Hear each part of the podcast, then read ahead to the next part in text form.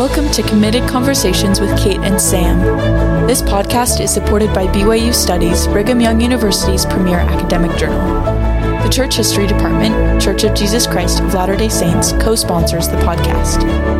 Dr. Kate Holbrook, Academic Collaborations Director at the Church History Department, is an expert in Latter day Saint women's history. Her husband, Dr. Sam Brown, is a research physician with a longtime interest and publications in church history. On Committed Conversations, they will explore together key texts and topics in church history. Listen in. Welcome to Committed Conversations with Kate and Sam. I am Kate Holbrook. And I'm Sam Brown. And today we are talking about the second meeting of the Female Relief Society of Nauvoo for our own second podcast episode. This meeting took place a week after the first on March 24th, 1842. It took place on the second floor of the Red Brick Store, which was there on the banks of the Mississippi River. And uh, the minutes mentioned that it was in the lodge room, which is probably said because the Masons were meeting there as well. And the idea that it was a Masonic lodge was uh, behind calling it the lodge room. They start the meeting with a hymn. Sam, you have the book. Remind me what the name of the hymn was. Yeah, it's How Pleased and Blessed Was I, which was one of Isaac Watts' famous hymns.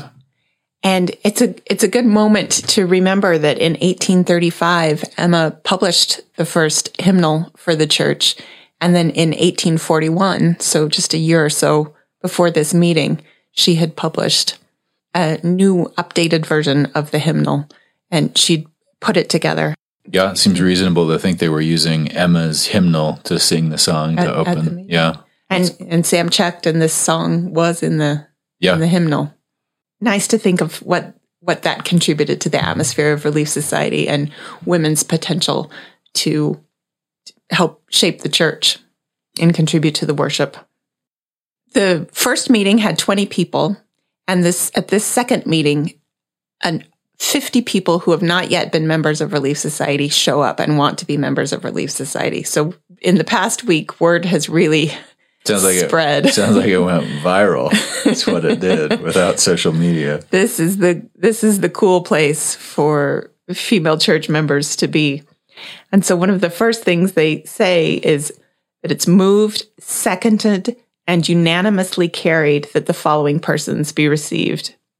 Now that particular language is Robert's Rules of Order, uh, or parliamentary procedure that we talked a bit about last time. And Sam, you noted something I thought was interesting about the fact that they're using Robert's Rules of Order. Oh, it, it, it just feels like even in your poverty, putting on your Sunday best to go do something important. It's them trying to say that even though they got nothing and they're living out on the frontier and they're battling for their lives with the malarial mosquitoes and the swamps and the anti Mormons trying to arrest them or shoot them or rape them, that they still thought that the right way to go about it is to do it in an organized and orderly way using parliamentary procedure as they're trying to develop the first relief society. And, and church members in their meetings continue, church leaders continue to use parliamentary procedure for quite some time. There's a vestige of it in my own family. We all share some cabins and at our annual meeting, we follow parliamentary procedure because those uh, people who first, those ancestors who first bought the land, they were church members in early Utah. You know, I've in the last couple of years now, as I'm a middle-aged research scientist, I've been privileged to be able to try to help shape some of the important trials that we're doing. And I've noticed when I'm doing these committee calls that to find trials. Oh, uh, trials are um, they're basically uh, ways that we try to figure out whether a drug works for a given uh, to, to treat a given disease. So it, fundamentally, it's a it's basically an experiment, but you've got good evidence that it is a promising agent. So you basically you give half of patients the active medication and half of patients uh, what's called a placebo. Uh, but the trial is how you figure out whether medicines work and then can go into routine use. So I've been working on COVID and trying to find and test treatments for COVID. And as I've been running these international committee calls, I've realized that it does help to be able to just pause and say, do we have a motion? Do we have a second? Uh, how, how, how will we approve this? It, it helps to give a little bit of order to the potential chaos of a lot of different people coming together to try to do something un- in a united manner, even though they don't really fundamentally agree with each other on everything. Everybody has their own opinions. So it's, it's a kind of way to formally come together to get something done. It made sense for them to use it. It's a good idea. Yeah, I'll have to remember next time I'm in a. I probably won't say it out loud, but next time I'm in a committee meeting, I'll have to remember that this. I'm I'm following our foremothers and uh, the use of parliamentary procedure in meetings. I, I wanted to quote one of the new people who showed up. Her name was Vilate Kimball. She was married to Heber C. Kimball. Those two had joined the church about 10 years earlier. Vilate had been in Kirtland, had sewn clothing for the temple workers there, and had also um, helped to sew some veils for the house of the Lord. So sometimes it's simpler to call the Kirtland Temple the house of the Lord because it's it's a little bit different than a temple. And what they did there was a little bit different than um, what, what developed as our temple ceremony. So Vilate says she had not fully understood what were the objects of the institution, but desired to be found aiding in every benevolent cause. Hmm. I I suspect she wasn't the only one who felt that way. We don't really know how this is going to work or what this is about, but it's good. And I want to be where good works are, are done. Loved that um, from her. There are worse motivations for doing something, for sure. So uh, Emma reads the minutes from the first meeting and they approve those. And then she shares a report of a young woman named Clarissa Marvel Clarissa was accused of scandalous falsehoods on the character of President Joseph Smith. And Emma says she is praying that they would, in wisdom, adopt some plan to bring Clarissa to repentance. Said she presumed that most of the society knew more about Clarissa Marvel than she herself did. And then Mrs. Agnes Smith says that Clarissa Marvel had lived with her nearly a year, and she had seen nothing amiss of her. Mrs. Agnes Smith is Agnes Coolbrith Smith, and she had been married to Joseph Smith's brother, Don Carlos, until he died. So, as a widow, she had taken this young woman in to live with her. Sister Whitney, who is one of the counselors in the presidency, proposes that someone goes and works with Clarissa Marvel uh, to help her see the error of her ways. And it says, if possible, reform her. And they ask a Sister Markham to do this work. Sister Markham does not want to.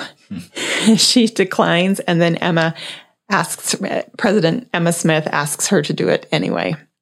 And so, is that everything we know about Clarissa Marvel? They leave us hanging.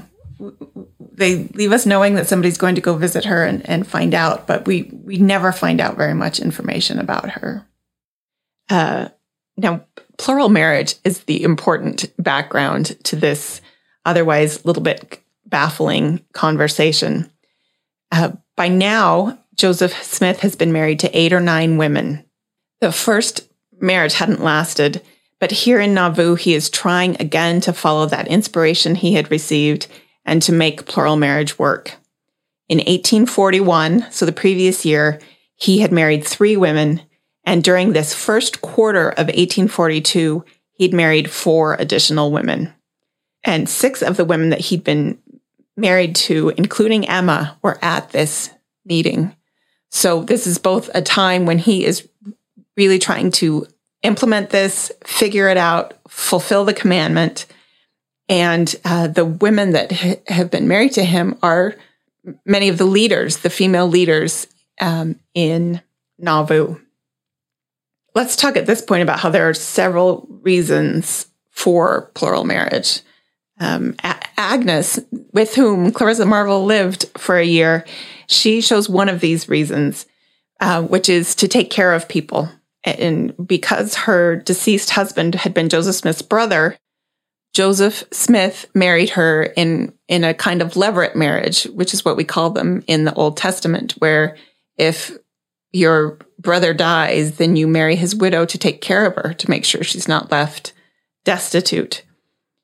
And uh, this appears to be a, a reason that Joseph Smith would have married Agnes Coolbrith Smith. Another reason uh, for plural marriage was to produce a righteous seed.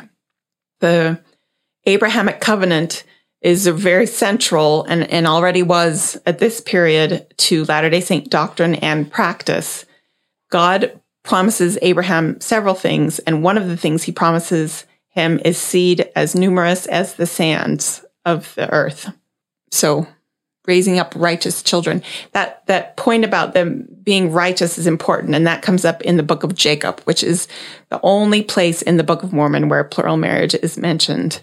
In Jacob chapter two, verses twenty-four through thirty, Jacob is chastising people who are using David, the examples of David and Solomon from the Old Testament, uh, to have their own concubines.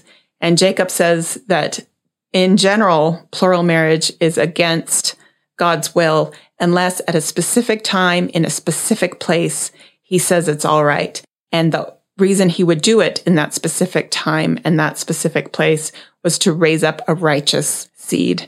And they saw these um, marriages with some of the people who were really willing to sacrifice everything, including their notions of romantic love and Victorian relationships and and what it means to be a husband and wife. Uh, that that somebody that committed to the church that they're willing to set all of that aside to engage in this practice that was, was so foreign to them. Um, they they were people likely to really raise their children in a way that they would be righteous and committed to this to this new church. And it seems like a lot of people focus on fertility, but sort of miss the point. They get into the biology rather than thinking about the broader community valences of it. Because, like you said, it, it cements a community in a way that the Victorian companion romantic marriage didn't. Oh. I mean, I think there's a certain element of mystery to this whole phase of the restoration that I, I acknowledge. And I, I mean, I totally agree with you. These are key reasons that are present in scripture in the church history and there's an element of not quite knowing exactly why. Definitely. And in in part in part that's because they took a vow of secrecy about this. Since they were just figuring it out and they they had to know people would hate it. Yeah. i mean even when joseph smith would first tell people about it they would hate it. And then many of them report reconciling themselves to it because of their testimony of him being a prophet, or they would have their own spiritual experiences where God spoke to their heart and their mind and, and told them that it was a, a principle that they were to follow. Um, but if even the most devout took them yep. by surprise and they had to reconcile themselves to it, then all of the people who were not members of the church, they, they, they knew would, would be against them. So in, in these early days, as they were trying to figure it out, they didn't write about it you know, a couple of people did.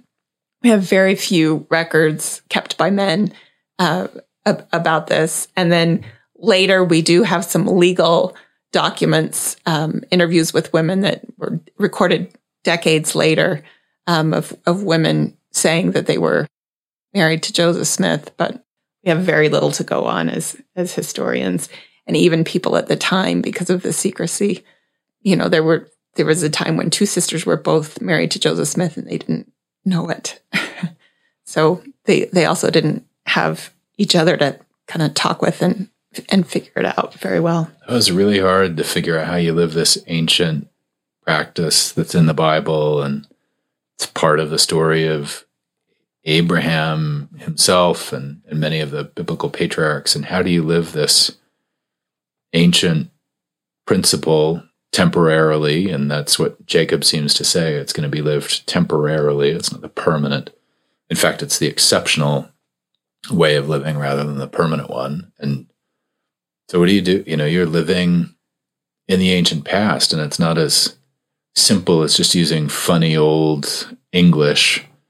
Uh, it's it's living in a way that's threatening to the new culture that you're inhabiting, and it's so hard.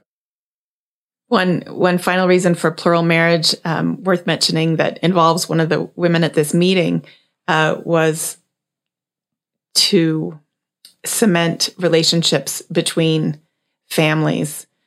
Sam, you've written about this. Would you like to say something on along these lines? Yeah, I think we in the 20th and 21st centuries think of sealing as a kind of rubber band that ties us to our biological or legal families. In the early restoration, sealing was a reference basically to an individual person being marked as belonging to God and comes from the old notion of a seal like a wax seal on a fancy letter where somebody pushes a signet ring or, or other seal onto a piece of wax and then it closes it, it indicates that it's been, it hasn't been violated and it indicates to whom it belongs. And so for the early church, people would get sealed up to salvation. And then there was a kind of movement from the seal up to salvation to the notion that if you could be sealed to a prominent church authority, that that would make it more likely that you would be sealed up to heaven. And that was called the law of adoption in the 19th century. And, and say, what do you mean by sealed up to salvation? Well, it meant different things at different points in the early church. Uh, at, at some points, it meant that you were beyond sin, that you were you were good, you're good to go, you're ready for the next life.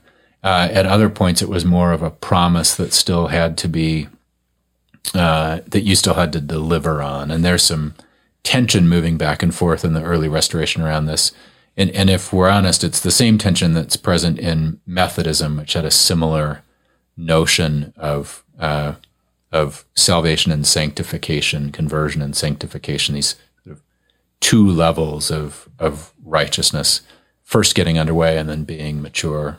So it varied a fair bit, but the basic notion was an assurance that the afterlife would go okay for you, and that was the sealing sealing be, meaning you belong to God. Yeah, you you belong to God, and the the seal will not be broken. That you'll you'll continue to belong to God off into afterlife, and things will go okay. Pretty rapidly, though, in in the restoration, it was immediately clear that it doesn't mean anything to go to heaven alone. Heaven alone is hell. I mean, Joseph Smith was actually quite clear about that on multiple occasions. And so, if you're going to be sealed up to heaven, doesn't mean anything if you're not there with people you care about. And so you see this sequence where at first it's the story, am I going to be okay in the afterlife? And then it's very quickly the answer to the question, well, doesn't okay mean I'm with people that I love? And so that's that sense of connection. And then it gets moved from this grandiose law of adoption where people would try really hard to get sealed. For example, to Joseph Smith, and a, a lot of early polygamy is people getting sealed to Joseph Smith as part of trying to build these big, like royal families of heaven through those connections. And can, and they continued to seal themselves to Joseph Smith after he was dead. Yeah, in fact, I mean, he by far was the most common person that people would get sealed to. And then in the 1890s, and uh, Jonathan Stapley and I did a couple of essays together in the Journal of Mormon History, maybe 10 or 15 years ago. I, I lose track because I get middle aged. But I did the early period and he did the late period. And so Jonathan Stapley's essay walks you through in, I think it's maybe 1894, 1895. And I think it's, uh, I think it's Wilford Woodruff, uh, who then says, look, you know, that it was important. It was a phase in our growth. It was part of the unveiling of the restoration. It's time now to focus the sealing energy on your legal and biological families rather than trying to connect yourself to Joseph Smith, for example. But it, it's it's part of that long interwoven story of the reality that we're nervous about our salvation. We'd like some assurance that things will go okay. And it doesn't mean anything to be saved alone. And then it, you know, as the Latter day Saints and the church leaders find their path with that. Uh, and, and I think it's important to recognize that all of those are elements of that rich legacy of sealing. Thank you. I, I hope one um, one thought that you will carry with you after this conversation is the understanding that to identify one reason for plural marriage is to invite muddled, inaccurate thinking into your life on this topic. There were, you know, this was a commandment, and and we can identify many reasons why it, um, why each marriage might have been chosen and pursued, uh, but there's not one overall reason. There was a lot going on, all of it geared towards establishing, as, Sam was saying, a network of of people that would last beyond this life and facilitate their salvation. And now let's turn to something a little bit easier to uh, think about, which is um, just a mention of something about Emma's character. So even though Clarissa Marvel may have been telling stories about her husband in the most painful way imaginable, you know, I think maybe she saw that Joseph Smith and Agnes Coolbrith Smith had some sort of interaction. Maybe that's why there were stories. I, I, I don't know. We don't, they don't even know. Um, so I certainly don't know. But um, certainly the, the things that one could gossip about if one were angry about Joseph Smith were things that would be deeply painful to Emma. And this is what Emma said at the meeting. She said, speaking of Clarissa, she has no parents. She is under our care and observation.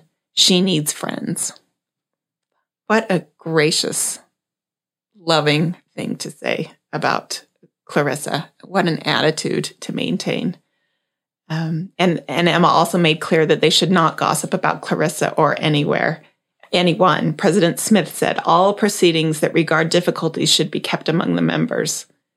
As to the institution, its objects are charitable. None can object to telling the good.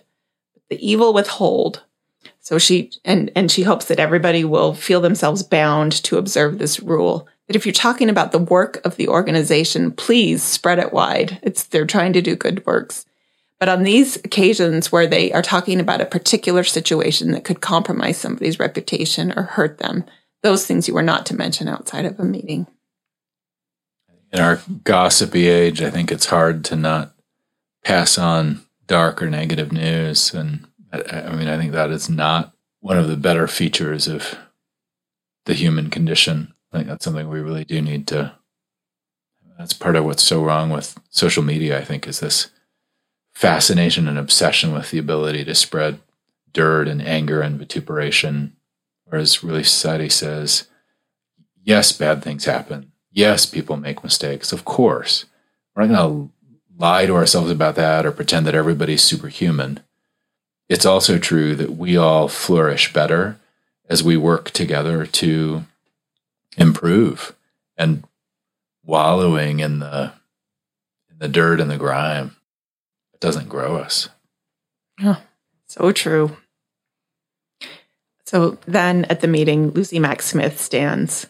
And you'll remember that lucy mack smith is uh, the mother of joseph smith.